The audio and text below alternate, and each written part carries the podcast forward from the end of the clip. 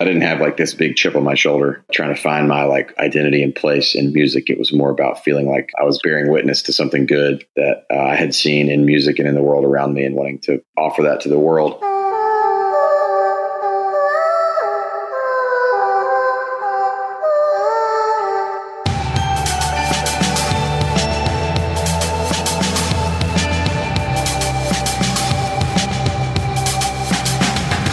Welcome to The Resistance, a podcast that features honest discussion with meaningful artists about the opposing forces we all face when moving toward our better selves. I'm your host, Matt Connor. Most days, you'll see me slouching. As a writer, I'm consistently hovered over my five year old MacBook Pro, an aluminum clad companion to which I pull up each and every morning. Breaks are taken, lunch is eaten, errands are run. By and large, I'll once again settle back into the slouch. Yes, I realize that's not a good thing. Posture, I'm told, is important. A chiropractor told me years ago to sit on one of those giant medicine balls, or maybe try a standing desk, but let's be honest, one feels outright silly, and the other is uncomfortable after an hour. Someday I'll figure out that physical side. Posture, as it turns out, also has a creative side. According to singer songwriter Drew Holcomb, when it comes to facing the resistance and overcoming those limitations, posture is everything against what he calls the winds of resistance. Drew says he feels the same amount of resistance as ever before, but he's learned how to position himself so he doesn't get knocked back. He's established the foothold. He knows the angle at which to lean in, and even when he feels the familiar forces at work against him, he's able to remain obedient to fragile, creative impulses. Drew's own catalog is a testament to this learned posture. It took several albums to develop the fervent audience and broad musical family he enjoys today. Now, as he headlines the Ryman, plays late night TV, curates his own music festivals, and even creates his own vinyl subscription service. Few artists are spinning as many creative plates as Drew these days, let alone to also release music as compelling as that on his brand new album Dragons. It's all the result of having the right posture. For those of us still learning how to stand or which way to lean, Drew was kind enough to recently sit down and discuss his own history of wrestling with the resistance.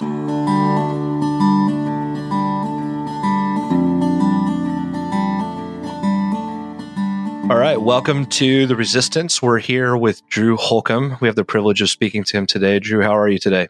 I'm doing great. Thanks for having me. yeah, well, we appreciate you coming on and being a part of this first season of the Resistance. Um, throughout this first season, I actually we just want to read a couple sentences that come from Steven Pressfield's book, The War of Art, which is actually what informs the theme of the whole podcast.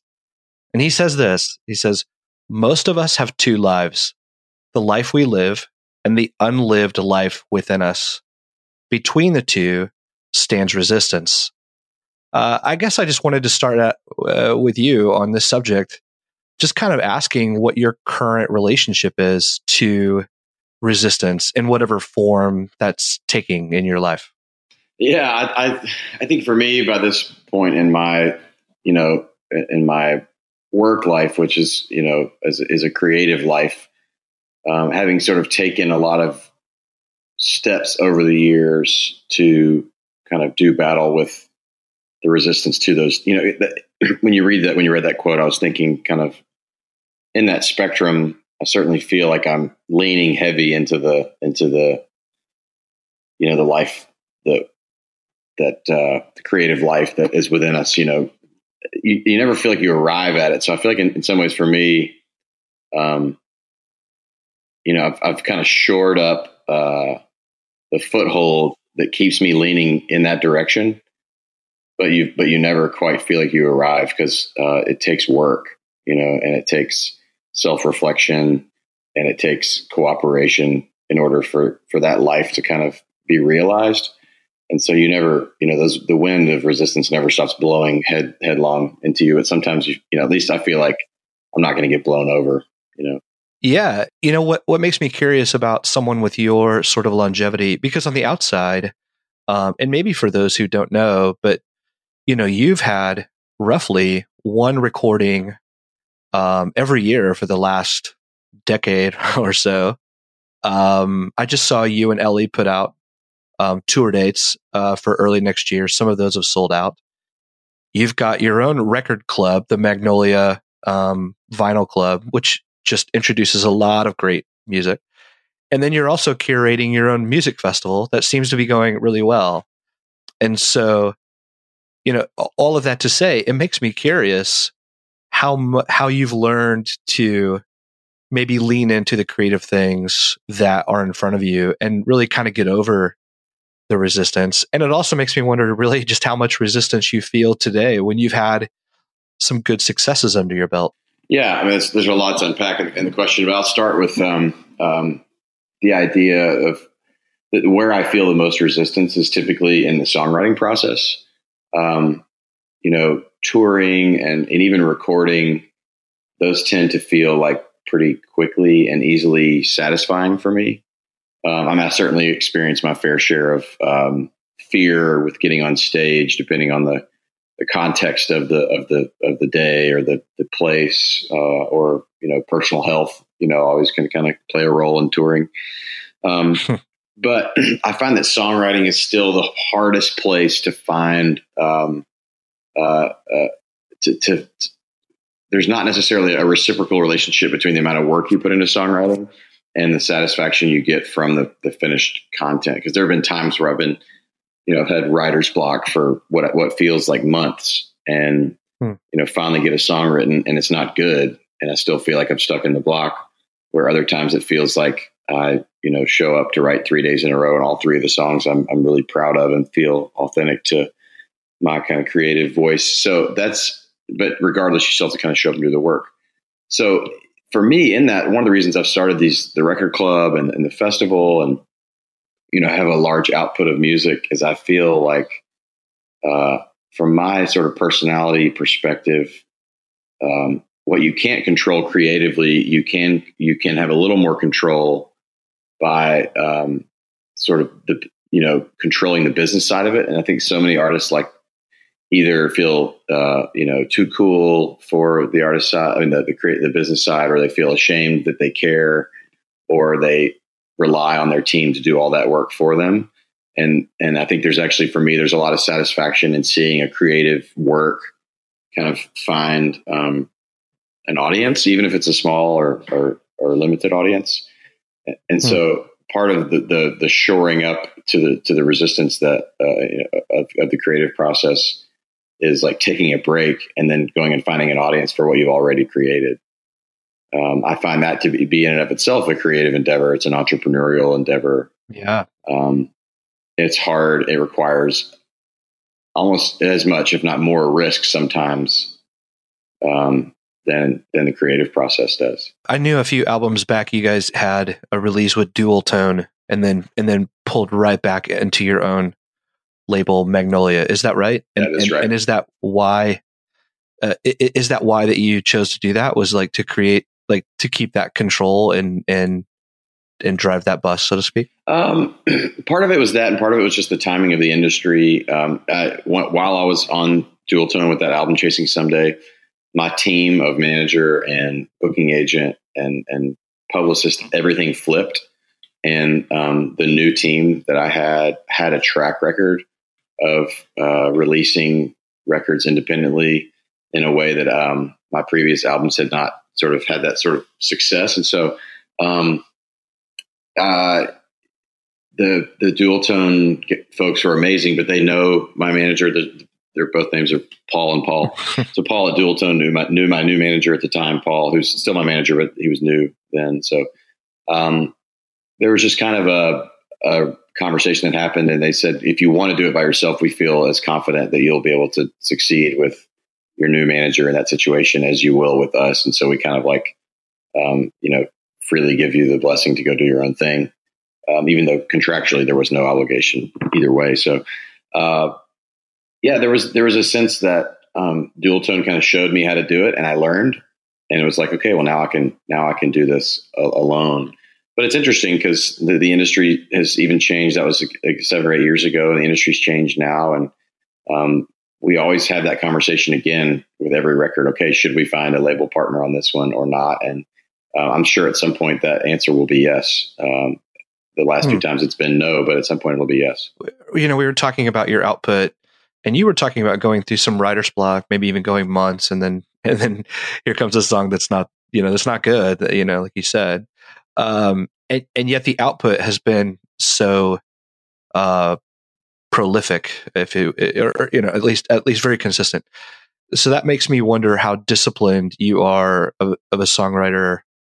Uh, like, like like do you have a rigid schedule do you like how do you stay focused in the midst of that resistance um, i don't have a rigid schedule and i don't have like certain days or times that i write every week but i do write every week and i make sure that it's scheduled but it's flexible um, you know if i'm co-writing that takes like a logistical you know work so that t- tends to be scheduled in advance you know um, but then like the the ep that i did with my friends Johnnyswim was actually very uh, sort of in the moment. We had lunch one day in, in Nashville, Abner and I did, and uh, started talking about maybe writing a song together. And so I put a date on the books to fly out there and write a song. And it happened to coincide with the uh, Charlottesville, uh, you know, race riot kind of uh, race rally, mm-hmm. whatever, whatever, however you wanted to, um, the right word is. But, um, and we were, you know, just super upset about all that and, and the and the sort of leadership response to it. And so we wrote "Ring the Bells" and "Goodbye Road" as a response to that moment. And you can't plan that kind of stuff; it just happens, you know. Um, hmm. And uh, then a month later, wrote a song, you know, with Penny and Sparrow that sort of felt like it was a companion piece to the songs I'd written with Abner and Amanda. So there was, you know, it was planned in the sense that like I bought a flight and we were going to write songs, but then the the actual experience of what the writing felt like felt very in the moment. And so uh, that's part of the creative process for me is just showing up and making time for it and and hoping that um, when it happens there's some magic. But you only need like you know ten percent of magic if you if you write enough songs. You know, if I write you know eighty songs in a year, I only need like ten of them to be good. yeah. and, and that, that's a pretty low batting average. Yeah, and that's and that's but that's like you said, that would make me pretty prolific because if I released a record a year, yeah. ten songs, which I don't do that. Most of Usually release like every two years, and then the, the stuff that you hear in the middle years is like an EP or a live record or a, a you know we did a covers thing years ago. So it's uh you don't have to have a high batting average if you do the work enough. Hmm. Can you take me back to when you're first starting? and maybe the resistance you felt as like a young um you know artist with with maybe dreams or i, I don't even know sure. i mean maybe you can tell me like like did you have pretty tangible dreams were you just making music just to make music in the first place no i had very tangible dreams um i wanted to make a living you know i wanted to and then part of that was the external pressure that you know the people around you are like, "So, how long are you going to do this?" You know, and you're like, "Well, it's my job. It's what. I mean, how long are you? How long are you going to do what you do?" You know. Um, so there was like a, a, a, strong sort of pride, you know, prove the critics wrong piece. The younger I was, that was sort of got weaker over time, um, but it was very strong from the outset. Uh, and then, um, I mean, my goals at first were to sell out, you know, these small venues in, in Memphis called the Hi-Tone, which held about 350 people, and then Third and Lindsley back in, in, Nashville, which at the time held like 100 or 250 people. So my my goals were pretty modest, but they still took like three to four years. You know, hmm. um, the music sort of process of finding your audience for most people is very long and slow, and you know you work a decade or two to be a you know quote unquote overnight success, but uh, yeah, I did not plan on doing this professionally for like more than a couple of years, though, to be honest. Um, so my, in that sense, I did not grow up thinking and dreaming of being an artist. I, I, in high school, my dream was to be a history professor. I mean, which is super nerdy, but it's just, it's just who I was. And, um, you know, that's a kind of an interesting piece of the puzzle for me is that I did not sit around playing guitar, dreaming of being on stage my whole life. And so, in some ways, that's given me the freedom to enjoy the process more, I think, than, than, than some, because there was not an expectation. There was a hope, but there was not a, an expectation. Mm. A, two very different things. Do you feel like you have a better, like, if it all fell apart and I had to do something else, you have a better fallback plan than maybe a lot of your peers? You know, it's funny. The longer I do it, the less I feel like I have a fallback plan because you get, you know, you get to where it's your job and it's your income and you have kids and you go. So the the resistance and the pressure now is a lot more practical because it's like this has to work um, because we built a life around it. Hmm. Uh, but at the same time, you also have the confidence that you, you know, we have confidence that we didn't have, you know, five, seven, 10, 14 years ago. Hmm. So, so I think it kind of goes both ways. Can you take me to the first, uh, and it may not be accurate um, as much as our memories are accurate, but you mentioned, you know, I don't have the confidence. I had the confidence now that I didn't have X amount of time ago. Do you remember the fi- the first time you really felt confident as an artist? Like, was it the moment you sell out uh, one of those clubs you were talking about, the Third and Lindsley, or um, or the Hi-Tone, or was it before or after that?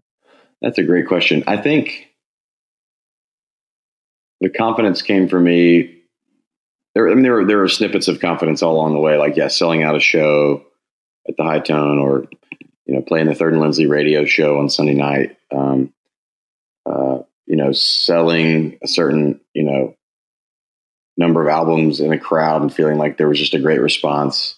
But really, the most sort of the, the, the biggest moment for that for me was after I wrote the song called "Live Forever," and it was the first time I had toured where people were like actively singing along every word to a particular song. Hmm. And it was mostly strangers, like faces I did not recognize. And that, that felt like, okay, the, the, the work is winning. I'm not just like forcing this thing to hmm. happen. The, the, you know, the, the music itself is doing some of the work. Gosh, I love that phrase. The work is winning. Uh, I wanted to touch on something that you said, which was, you know, today the resistance takes on the form of really family provision. Like I'm assuming that you and your wife employ people. There's not just you depending on your music and probably not even just your family. Is that correct? Oh yeah, yeah, yeah. There's definitely a, a number of people that at least part time count on uh, provision of, of, our work providing, um, you know, a, a, a decent part of their income. Yeah. Does that become problematic at all or difficult to protect when there's sort of that commerce instinct. Hey, I need this to work because we have mouths to feed, bills to pay. Um, and yet at the same time, you know, I'm assuming you want the integrity of the work and, and like, like, do those two ever come in, in contact with each other? Yeah, they come in contact with each other a lot. I mean, that's, um, that's like the greatest tension in, in my life and my work is that, um, you know, the work has to, like you said, that has to provide. Uh, the good news for me is that I always sort of towed like a hard line that I'm going to make work that feels authentic for me. And that's why I had success. And so it's easy for me to, not easy for me, but it's, it's practical for me to stay the course and make work that feels authentic because that's what brought me success in the first place you know, if I had um, started out by, you know, covering someone else's song and having it be a big, you know, hit and then trying to write my own songs and follow up and not working. And then, you know, that, that, then that's sort of like, you know, covering other people's songs would be the standard because that's mm-hmm. what, you know, brought me success. But that's not been the case for me. I'd never, you know, like you know, I had early on, I had, you know, promoters that were like, Hey, you know, let me get you opened up for so and so country band and you need to kind of make your songs a little more country. And I'm like, I don't, that's not, I don't want to do that. That's not. So I made those decisions early on. And I think for me, because I didn't compromise when I was young, it's not like really a, a, a part of the conversation for me now that I'm sort of older, more established. Um, cause I just, you know, I, uh, certainly you see things happen with peers, um, and you and you want to you kind of like, man, maybe I should do it that way. It can be an easy an easy you know temptation, I, I guess would be the right word, but uh, mm.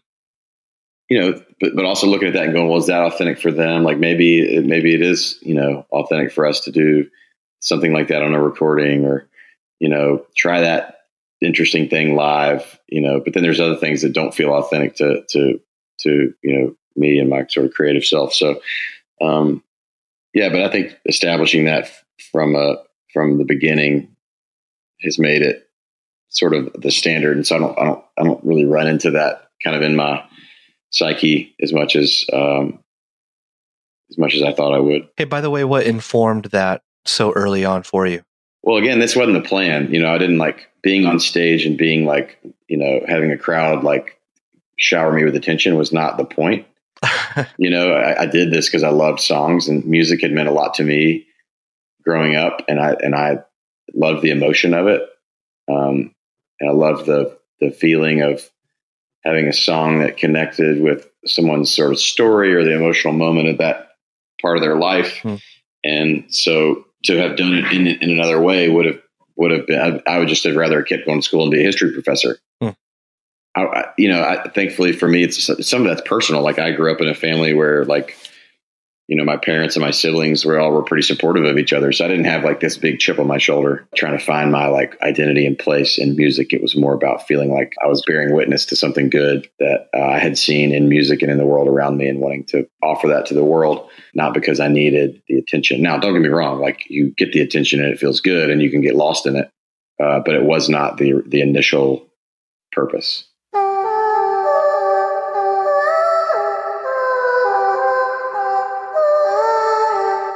You've been listening to The Resistance.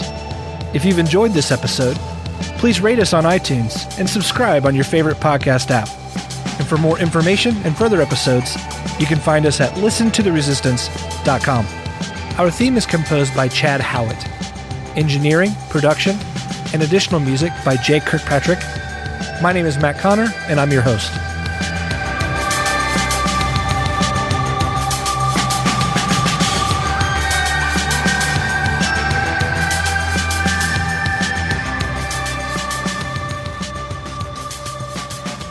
Join us for our next episode with Toad the Wet Sprocket singer and solo artist Glen Phillips.